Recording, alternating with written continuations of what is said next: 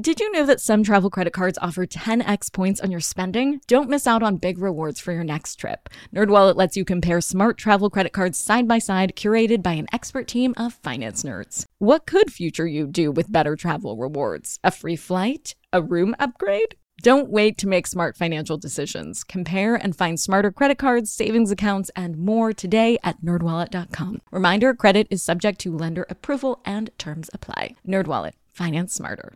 When I'm not hosting this podcast, I am writing books, but it is really hard for me to write when I'm at home, so I like to find remote cabins in the middle of nowhere to just hang out and write. But I hate the idea of my house just sitting empty, doing nothing but collecting dust and definitely not collecting checks. And that's why I'm an Airbnb host. It's one of my all time favorite side hustles. Other popular side hustles are awesome too, don't get me wrong, but they often involve big startup costs. By hosting your space, you're monetizing what you already have access to. It doesn't get easier than that. And if you're new to the side hustle game and you're anxious about getting started, don't worry because you're not in this alone. Airbnb makes it super easy to host. I mean, if I could do it, you could do it. And your home might be worth a lot more than you think. Find out how much at airbnb.com/host.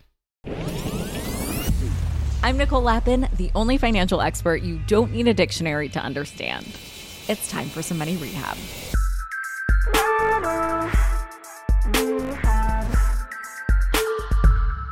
We're often told that imitation is the most sincere form of flattery. But let's be honest, everyone hates a copycat. Well, everyone except my guest today, Jim McKelvey. Jim created the product Square alongside his co founder, Jack Dorsey. Square is a payment tool that has been a real game changer for small businesses. You've probably made a purchase through Square even if you didn't realize it at the time. And when Jim and Jack started Square, they did the unthinkable. They beat Amazon. In the early days of Square, Amazon made a competing tool, which, in the case of most small businesses competing with the behemoth, means the beginning of the end. But not for Square. Jim and Jack beat Amazon. And today, Jim explains how they did it through what Jim calls Innovation Stack. Jim McKelvey, welcome to Money Rehab. Hey, Nicole. Thank you for having me. You have written so much about an awesome phenomenon that you call Innovation Stack. You say it's an asset that Square used to beat what you call the scariest monster on the planet. Who is the scariest monster on the planet? Well, if you're a startup, uh, it's Amazon. And when Amazon decides that they want to take over your business while you're still a startup, they usually win. As a matter of fact, they always win. At least that was true in 2014 when Amazon came after Square. And a year later, we won. And that was fantastic. But it was also this thing that bothered me because I couldn't explain why. So it set me on a two year quest to figure out if that same thing had happened to other companies because I couldn't find any. Like when Amazon attacked us, we looked for other companies that had beaten Amazon because we wanted to copy what they were doing, but there were none. Can you explain to us what you call the innovation stack? Sure. So we asked ourselves, well, what can we do to sort of beat back Amazon? The answer was terrifying, which is there was really nothing for us to do, which was what made the victory so much more surprising. And so to explain this phenomenon, what I did was I looked at history and I, I went back starting about a thousand years and just looked for other examples of you know these tiny little entities that had been attacked by much much more powerful forces. Like a david and goliath situation. Yeah it, i was looking for david goliaths throughout history and you know just to see if i could find a parallel to square. And i not only found a parallel but i found, found a pattern. And the pattern always involved this thing and I coined a term innovation stack because it had never been described. So I studied uh, Southwest Airlines. I studied uh, a bunch of banks. I studied, well, actually, the history of banking is a perfect analogy to what happened at Square.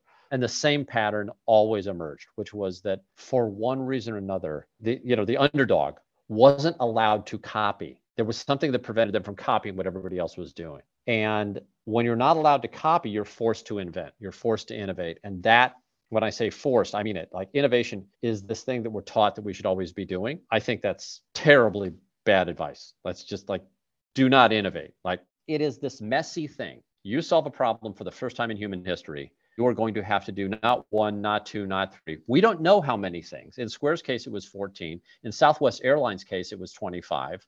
You don't know how many things you're going to have to do differently. I mean, take Tesla right now.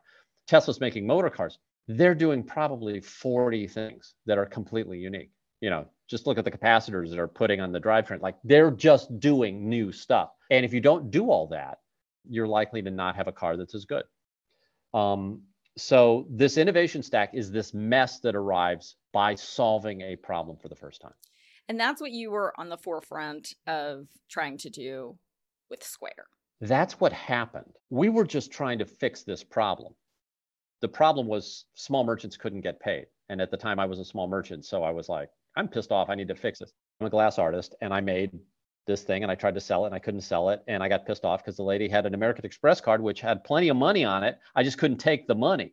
That set me off. And I called Jack and Jack and I decided we'd basically build a solution for me because, you know, I was a test case and we didn't know if there was anybody like me. But then we found a flower vendor in front of Jack's apartment in San Francisco and she wanted to get paid more for her flowers and didn't, you know, people didn't always have cash. So we built a little reader for her. And then I you know the next guy was a stunt pilot and pretty soon we had millions of people using this but in the beginning it, we were simply solving a problem for me and that was the focus you talk about at least 14 elements of square's innovation stack so it's statistically very complicated for a competitor to replicate such a business so, if an entrepreneur thinks the lesson is that you need a complicated business with lots of elements to be successful, how would you correct them? Oh, yeah. And thank you for reading in detail. I can just tell you read the book at a pretty high level of detail if you caught one of the one of the more subtle facts, which is that the the math of an innovation stack, if you have a complicated one, protects you very, very well. And, and I'll explain the math for people who are not going to read it. Very simply, if you do 14 things and every one of those things is necessary for success, then what are the odds of a competitor successfully copying you and the answer is it's the chance of success to the 14th power. And since, so it's like, take some easy math, let's do it in our heads.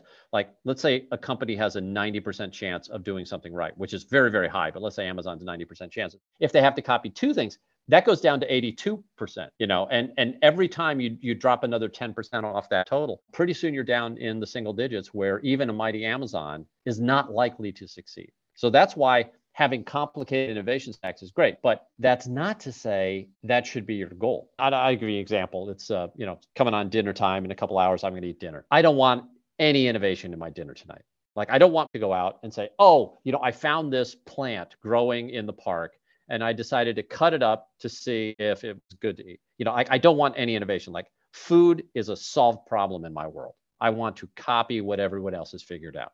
Now, it doesn't mean I've eaten everything in the world, but it just means that somebody else has before me. Yeah, I'm pretty sure. Yeah, you don't need to gamify it. You don't need to do anything interesting. You just need sustenance. I think about this a lot with personal finance. Like, I don't want my money to do fun, sexy things. I just want it to be steady and safe. Yeah, if your money is doing sexy things, you're probably uh, regretting what just happened to FTX. You know, you are probably in a world of hurt when something goes wrong because generally innovation is bad. And I say that having written a book on innovation and dedicating my career to new things. Uh, I will tell you that birthing new things is deeply unpleasant and it's probably a last resort. If you can copy, copy. But if you can't, then you need to innovate. And the, the problem, Nicole, is that we've been fed this lie.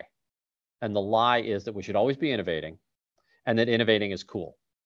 And if you're doing something cool, you should feel cool. Well, if you're actually doing innovation the right way, if you're doing it the way that all the companies that I've seen do it, it's a horribly painful process. Uh, there's a lot of failure, there's a lot of self doubt. Um, there's almost no positive feedback because you're looking from, you, you get positive feedback when the rest of the world says, oh, yeah, good job. Well, the reason they're saying good job is because they all know what the formula is and you're following the formula. Well, if there's no formula, if you're doing something for the first time, then you get no positive feedback. So innovation is is this painful process, but I believe it's something that we should all be prepared to do a couple of times in our lives. And if you end up in a situation where you have a problem that you can't look up some YouTube video on and you can't just copy the solution from some expert, you're in that situation. You say, I want to fix this. And I, I don't know how to do it, and neither does anybody else. Okay. Your last resort is innovation. And if you take that step, it's going to feel really weird. And if you read my book, you will understand how that weirdness feels. I'm in the thick of starting a new company right now. Can you walk me through how to start working innovation stack into how I think about my biz dev? Yes. So the first question is ask yourself, does anybody else know how to do what I'm doing? So what's the company? And tell me, like, is this a secret thing or? No, it's existing right now. It's the CNBC for podcasting. So it's a money and business focused podcast network. Well, I mean, I would say this uh, if it's just a podcast, there are thousands of them you can copy from the best. If it's a podcast network, now you're sort of into a world where there is not, there are not that many good models of podcast networks. There are a few. And the question is, are you going to copy what everybody else is doing? And should you? And the answer is probably yes. You should probably copy if there's other successful podcast networks that are similar. And, and since you use CNBC for, you know, as an analogy, I would say, okay, what has CNBC done? Copy that and apply it to you. The question is this what problem are you solving? Like, okay, you're going to make this podcast network. I don't care about podcast networks. I care about good content in podcasts. I care about finding the podcast. I care about access to the podcast. But the network is this thing that may give it to me or may not. But like what I care about is the actual content on the other side. So you would have to identify a problem and then focusing on that problem, be willing, if necessary, to build something new. But don't be eager to build it. Like don't try to build something new. If there's a solution out there, for God's sake, copy it innovate as a last resort, but then be willing to do that if necessary. Yeah, there's no massive innovation. We're not making a wheel for the first time. Well, then you're likely to succeed. Great. The, the odds of succeeding from a copy strategy are very, very high because if you don't know how to do something, you could find somebody who does. The odds of succeeding with innovation are very low because if you don't know how to do something, well, you better figure it out because nobody else knows either. So it's a tougher road to be an innovator Hold onto your wallets. Money Rehab will be right back. Do you ever get FOMO, fear of missing out? Well, do you ever get FOMO-tupita, fear of missing out on the perfect hire? If so, I have the antidote. It's LinkedIn Jobs. LinkedIn Jobs helps you hire professionals you can't find anywhere else, even those who aren't actively searching for a new job but might be open to the perfect role. In any given month, over 70% of LinkedIn users don't visit other leading job sites, and that adds up to a serious squad of awesome candidates. LinkedIn has over a billion professionals on the platform, and these candidates are super qualified. So much so that 86% of small businesses get a qualified candidate within just 24 hours. I work with LinkedIn jobs for all of my dream team needs, so they're hooking up money rehabbers at linkedin.com slash MNN. Go there and you can post your job for free. That's linkedin.com slash MNN as in Money News Network to post your job for free. Terms and conditions apply. Money rehabbers, you have money hidden in your house. Yeah, just hiding there in plain sight. Okay, so I don't mean you have gold bars hidden somewhere in walls, treasure map style, but you do have a money making opportunity that you're just leaving on the table if you're not hosting on Airbnb. It's one of my all time favorite side hustles. By hosting your space, you are monetizing what you already own. It doesn't get easier than that. For me, hosting on Airbnb has always been a no brainer. When I first signed up, I remember thinking to myself, Self, you pay a lot of money for your house it is time that house returned the favor. And to get real with you for a sec, I felt so much guilt before treating myself on vacation because traveling can be so expensive. But since hosting on Airbnb, I feel zero stress for treating myself to a much needed vacation because having Airbnb guests stay at my house when I'm traveling helps offset the cost of my travel. So it's such a win win. I mean, if I could do it, you could do it. And your home might be worth more than you think. Find out how much at airbnb.com/slash host. And now for some more money rehab. So, do you think competing with Amazon made Square better? No, I don't. I don't think it changed just a bit. It's a great question because normally it would. So, normally, if you have two companies that are in competition, we're used to thinking of that competition as breeding excellence, right? So, that's why you want to live in a competitive environment because it forces you to be better. In Square's case, we weren't doing anything that we weren't already doing after Amazon attacked us. So there was there was sort of no net new behavior. So the question is, well, why is that? How does that occur? And the answer is Square was in this fairly unique position. And I say fairly unique because most businesses copy a known model. So they will do what everybody else knows should be done, and they'll largely synchronize with the other companies, i.e., their competitors. Um, in Square's case, we had no competitors. We had no company that was doing what we were doing. Now we had Amazon come in and try to copy Square, but that that's sort of much different than another viable company competing with us. I mean, Amazon was just subsidizing what, what they were offering. And eventually they dropped the subsidy and the thing died. So essentially, they were losing money to try and kill Square. Oh well, Amazon always does that. That's part of their strategy. I mean, that, that what what what Amazon will do if they want to take over a market. At least this was true when I studied them.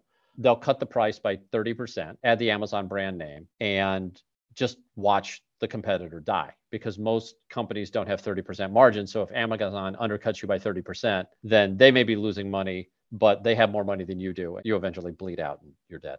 Uh, and this has happened to dozens and dozens of companies that Amazon's attacked in Square's case, Amazon was the one that relented. And that's why there's a book.